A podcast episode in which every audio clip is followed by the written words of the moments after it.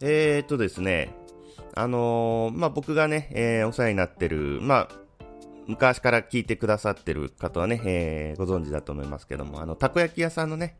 えー、まあ、あの、社長さんがいましてですね、えー、まあ、その方から、えー、連絡がありまして、まあ、僕あの、そのたこ焼き屋さんのホームページをね、えー、作ってるんですけども、そのたこ焼き屋さんの、えー、お客さんが、えー、僕の作ったそのホームページを見て、えー、あの最近ね、えサロンを始めたから、うちも、えこういうの欲しいなということで、そのたこ焼き屋さんのね、え社長さんになんかあの紹介してほしいっていう風にね、えまあ、話があったということで、まあ、紹介していただいたんですけども、まああのちょっとあの全然本当に全くわからない方で、全然疎疎い方で、まああの、結構50代後半とか60近いぐらいの方なのかな。まあ結構、えー、まあ年いってる人で、あのー、そういう IT とか全然わかんない人だから、まあちょっと、まあ話聞いてあげて、つってね、えー、まあ言われてたんですけども、まあそれで、えー、とりあえず電話しましてね、えー、まあ、あの、ちょっとお話伺いました、えー、ホームページの件で、つってね、あの、どんな感じのホームページがいいんですかね？みたいな感じで、まあ話をしまして。で、本当に全然わからないんですけど、ということで、えー、まあどれくらいかかるんですかね？つって。で、えー、まあ、その、ページ数は、とか、その内容は、とかいう話をしても、ああ、あの、どう、どんな感じなんですかね？っていう感じだったんで、まあ、そうですね。あの、例えば、えー、まあ、たこ焼き屋さんのホームページだと、えー、まあ、1ページに、えー、まあ、動画とかの撮影編集代とかがあって、まあ、7万円ぐらいな感じですかねって、え、えー、説明しましたら、あ、あへえ、みたいな。あ、な、え、そんな、そんなする？みたいな明らかにちょっと反応しましてですね。おっと、これはちょっと、香ばしいぞと思って 香ばしい匂いがしてきたぞと思って。あ、えっ、ー、と、ちなみに、えー、ご予算はおいくらぐらいでお考えでしょうかって、言ったら、あの、まあ、3万円ぐらいでちょっと考えてるんですけど、つって、3万と思って 3万と思って、相場知らなすぎでしょと思って。まあまあ、それは言ってないですけど、まあ、本人にはね。えー、ああ、そうなんですね、つって。まあまあ、わかりました。じゃあもう、あのね、たこ焼き屋さんの、まあ紹介なんで、じゃあ、3万でじゃあやりましょう、つって。えー、で、まあ、あの、トップページ、1ページだけで、えー、まあ、その、まあ、電話番号とかだけやって、えー、まあ、お問い合わせフォームとかなしで、まあ、写真とかも、まあ、ご用意していただく感じで、まあ、なんとかそれでやりましょう、つって。まあ、正直ね、写真とか、すごい画質悪いやつとか、まあ、きっと提出してくるんだろうなっていう、まあ、えー、まあ、予想はしながらですね、まあ、それの結局、加工とか補正とかしても使い物にならないような感じだと、取りに行かないといけなくなるのかなとかも思いながら、まあまあまあ、いいかと思って、せっかくね、えー、たこ焼き屋さんのね、えー、紹介だしと思って。で、えー、あ、じゃあそれでお願いしますってなって、で、えー、じゃあ、えー、そしたら、あの、月々のね、えっと、まあ、管理費なんですけど、つったら、え、えー、月々の管理費みたいな。え、そんなのかかんのみたいな反応してきて。あれ？と思って。え？なんか、ただで維持できると思ってんの？と思って あ、えーとですね、あのー、まあ、ホームページを作ると言っても作って終わりではなくてですね、つって、まあ、あのいわゆる、まあ、えー、まあ、住所を、まあ、土地を借りて、えー、ま、あの、住所を、も借り、えー、取得してっていう風に、まあ、お金もかかってきますし、えー、まあ、そのほったらかしっていうわけにもいかないんで、まあ、えー、毎月ちゃんと、まあ、あの、ホームページがね、ちゃんと見れるかとか、えー、まあ、変なことになってないかとかね、えー、まあ、ちょこちょこっと修正したり、えー、まあ、なんかね、ちょっと、更新したいとかいう時にまあ更新したりっていう、まあそういうのでね、えー、まあ手数料とかも、えー、かかるんでって言って、まあ一応、えー、まあ普通のね、えー、まあ制作会社さんとかだと、まあ大体5000円から1万円ぐらい、まあ大体月々かかるんですけど、まあ僕はあの個人でやってるんで、まあ4000円ぐらいで大丈夫ですよ、つって。あ、えそれはもう今後毎月ずっとかかっていくんですかつって。あ、そうですね、つって。じゃあ、わかりました。もうあのね、たこ焼き屋さんの紹介なんで、じゃあわかりました。もう半額の2000円でもいいですよ、つって、すごく情報してね。もう正直、ね、ホームページも3万で作ります。ね、更新費も2000円でやります。こんな破格なね、値段でやってるとこ、ないですよ。全部相場の半分、半額。これはもうすごく、まあまあ、もういいや、1件ぐらいね、えー、まあいいやと思ってね、すごく情報したんですけども、えー、その方からすると、何もその知識のない私からぼったくろうとしているという風なちょっとなんか印象を受けたみたいで、ああ、そんなにかかるんですね。ちょっと、あの、考えさせてくださいっ、つって。いやいやいや、お前が作ってくれ言うてきたんちゃうんかいと思いながら。ああ、そうですか。じゃあ、まあちょっと、えー、またご連絡ください、つってね。えー、で、結局2、3日後に、ちょっとやっぱりそんなお金払えないんでやめときますっ、つって。そうですか。じゃあまた機会あったらお願いします、つってね。終わったんですけど、いやいやいやいや、めちゃめちゃ良心的な価格だぞと思いながらね。えー、まあまあ、やっぱり、そういう、まあ言うたら悪いけど、そういう IT リテラシーの低いお客さんとはちょっとやっぱりね、えー、お仕事をしない方がいいなと、お互い幸せだなという、えー、ことをね、学びました。はい、えー、ということでね、今回、えー、あ、はやたこです。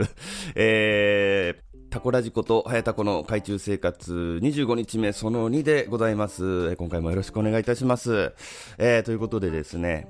あのー、まあ、あのえその2と、え、いうことでね、その1、その2とまた続くシリーズなんでね、え、シリーズというか、まあ大体2、3、これもまあ3回ぐらいで終わらせるつもりだったんで、えー、まあ26日目はね、えー、まあ、え28日に配信する前に、えー、3回分配信しようかなっていう思ってたんですけど、えー、すいませんね、えー、全然、全然そんな時間が取れませんでした。はい、えー、ということで、あのー、まあ、すいませんけれども、まあ、25日目の続きでございますね。はい。えー、ということで、今回は、えーまあ、前回はね、アスペルガー症候群の、まあ、特徴を、えーまあ、説明させていただいたんですけども、今回は ADHD のね、特徴についてちょっと話していこうかと、えー、思いますけれども、えー、ちょっとですね、その前に、お便りを一通紹介させていただきたいと思います。えー、こちらですね、ラジオネーム、ゆうすけさんからいただいております。ありがとうございます。えー、はやたこさん、はじめまして、ゆうすけと申します。はじめまして。えー、最新回の発達障害のお話、拝聴しました。えー、今までは番組を聞きつつ、お便りやコーナー投稿などはしていない、いわゆるサイレントリスナーだったのですが、えー、今回のお話を機にメッセージを送ってみようと思いましたということで、いやー、ありがとうございます。えー、僕自身、えー、発達障害ではありませんが、そういった人たちがとても身近にいる生活を送っています。えー、お話の中で紹介されていた障害特性や、早田子さんの過去に起こった実際のエピソードなど、生活の中で本当によく実感しています。えー、人はよくわからないものを怖いと感じたり、どう接すればいいのかわからないものには無意識に距離を取ってしまうものだそうです。えー、以前より理解が進んだとはいえ、世間ではまだまだ誤解が多く受け入れられない風潮を強く感じています。えー、僕自身、障害があるないにかかわらず、すべての人が暮らす、えー、暮らしやすい社会の実現を目指して、え発達障害のことを世間に理解してもらう、え側に立つことがありますが、えこういうお話はなかなか一方通行になってしまうことが多いですね。えー、そんな中、当事者として発達障害についての話を発信される早田子さんには感銘を受けました。感銘を受けましたということでね、いや、ありがたいですよね。えー、かっこ僕の周りには知的障害を伴う方が多く、その風当たりの強さを自分から訴えられない人がほとんどなのですと。えーえー、たくさんのフォロワーさんやリスナーさんがおられる早田子さんがこういったお話をご自身の口からされることに大きな意味があるのだと感じます、えー、決して早田子さんが発達障害だからという理由ではありません。一リスナーとして今まで通り応援させていただきますのでこれからも配信楽しみにしていますと、えー、いうことで、えー、初メルナの長文を送ってしまってすみませんでしたと。いやいやもうとんでもないです。もうちょっとねこんな熱いメールがえー、まさかね、えー、送っていただけるとは僕もね、えー、思わなかったので、すっごい嬉しいです。本当にね。いや、あの、やっぱ何かしら、こうやってね、なんかこう、心に響くものがね、えー、まあ、あるんだなと思いました。ありがとうございます。本当にね、あの、まあ、えー、まあ、言葉だけはね、えー、知ってても、それが実際ね、どういったものなのか知らないっていうね、方がやっぱほとんどだと思うんで、まあちょっとでもね、えー、まあこう、認知されて、えー、来たらいいなと、えー、思います。はい。というわけで、えー、ではね、早速参りましょう。えー、今回は ADHD の特徴です。えー、まず一つ目。えー、ケアレスミスが多い。えー、まあ、ADHD っていうのはね、えー、注意欠陥多動性障害という、えー、やつなんですけども、まあ一言で言うと、えー、ま極端なシングルタスクなんですよね。えー、ま女性の方よりはね、男性の方の方がまあマルチタスクが苦手だと言われてますけども、もうね、えー、ADHD の人はもうそのシングルタスクの究極ですね。えー、まあ複数のことをまあ同時に処理するのが極端に苦手で、えー、まあ、ちょっとでも、えー、違うことを考えちゃったりするともう意識がそれちゃって、えー、その今やってることが、えー、なんか、おろそかになるという、まあ、感じでですね、まあ、ケアレスミスがとにかく多いですね。集中してないわけじゃなくて、えー、まあ、集中してやってるんですけど、注意力が散漫に見られてしまうという、えー、感じですね。えー、そして、え、落ち着きがない。まあ、これも、え、ま、その、いろんなことにね、えー、まあ、気を取られちゃうっていうのが、えー、あるのかな。えー、まあ、いろんなことに気を取られて、まあ、なんかそわそわしてるように、え、見えるっていうことなのかな。うん。で、え、忘れ物が多い。まあ、あの、とにかくね、物を よく忘れます。あのね、ちょっとあの、うろ覚えなんですけど、落語かな？えー、まあ、あの、お使いを頼まれたかなんかで、その頼まれたものはちょっとわかんないんですけど、まあ、例えば、えー、まあ、豚肉としましょう。えー、豚肉買ってきてって言われたら、えー、豚肉、豚肉、豚肉ってこう言いながら、えー、買いに行くんですけど、まあ、道中でいろんな人に声をかけられて、えー、そうすると、その会話の中で出たワードに今度すり替わっていって、最終的に全然違うものを買って帰るっていう、まあなんか、確か落語かな、そういう話があるんですけども、まさにそれです。与太郎っていうキャラがなんか落語ではね、そういう、えー、おっちょこちょいなキャラの代名詞としてあるみたいなんですけど、ちょっとね、調べると、与太郎のキャラの特性がそのまま発達障害ですね。もう本当にアスペルガーと ADHD そのままです。きっとだから昔から、えー、そういう人がいて、なんかちょっと面白い変わったやつがいるぞということで、まあ、えー、まあ、テンプレとして、まあそういう、なんかね、キャラクターが出来上がったんじゃないかなと思いますけれども、まさにそれですね。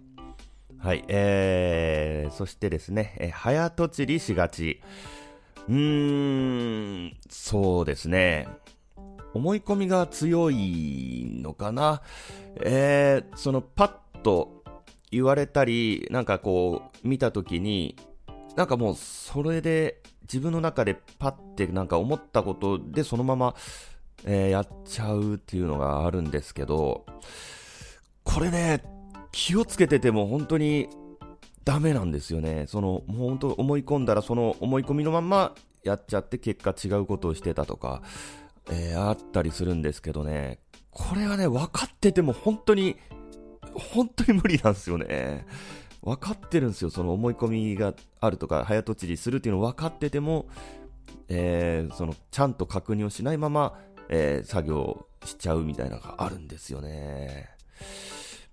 まあ、忘れ物が多いとかそういうのはね、えー、まあ、 ToDo リストとか GTD とかね、えー、使って、まあ、なんとか対処できるんですけど、これはね、ちょっとまだね、僕も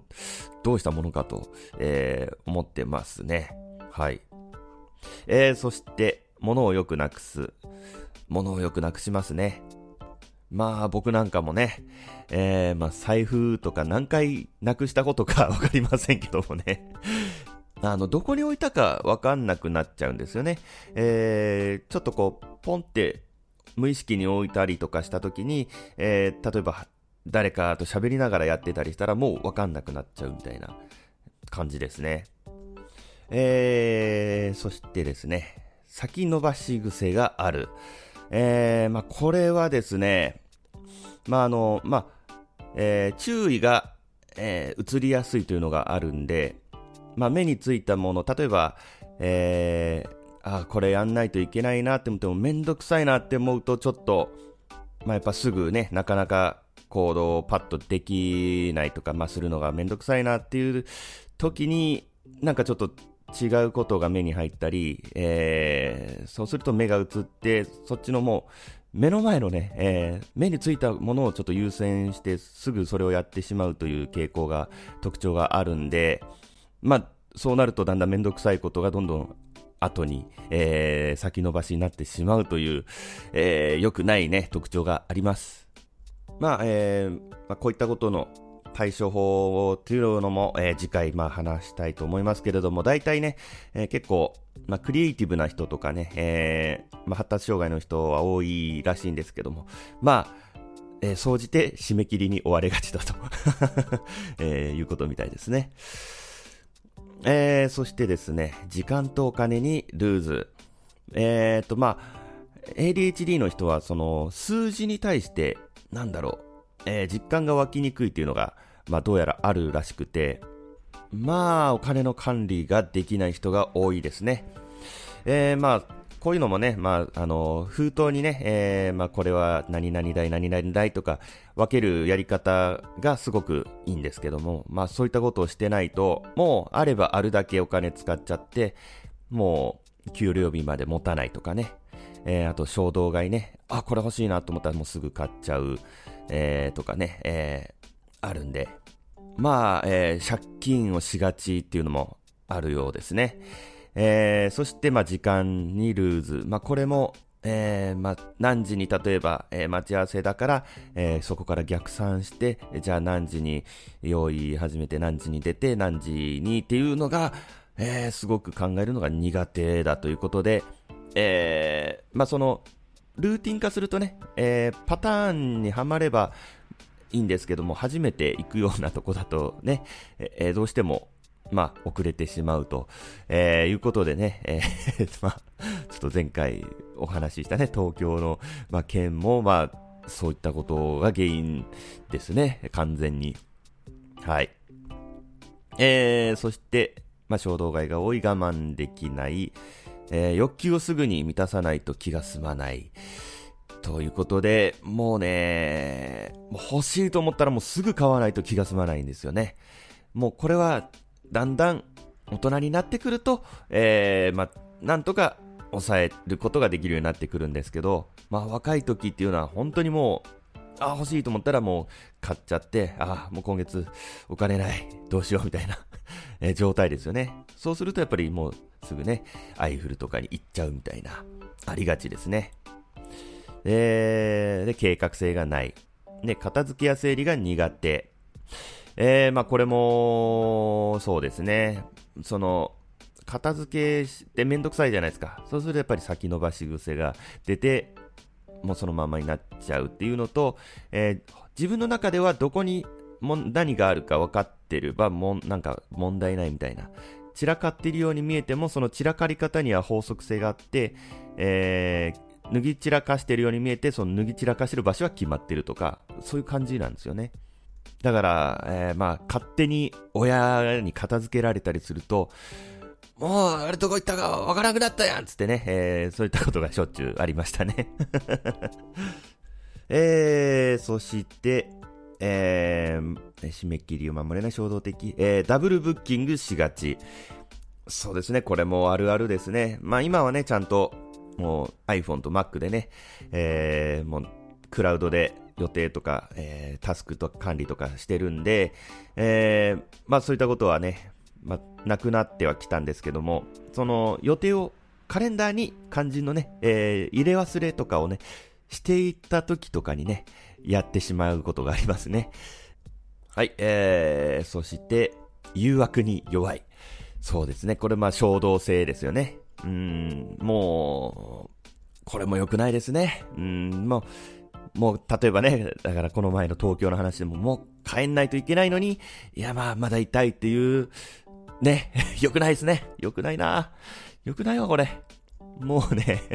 もう子供の時とかもね、友達ん家に遊びに行ったら、まあ、まあ帰りませんよね。で、あのー、晩ご飯食べてグって言われて、あの、ご飯をごちそうになるっていうことは結構ありがちですね。はい。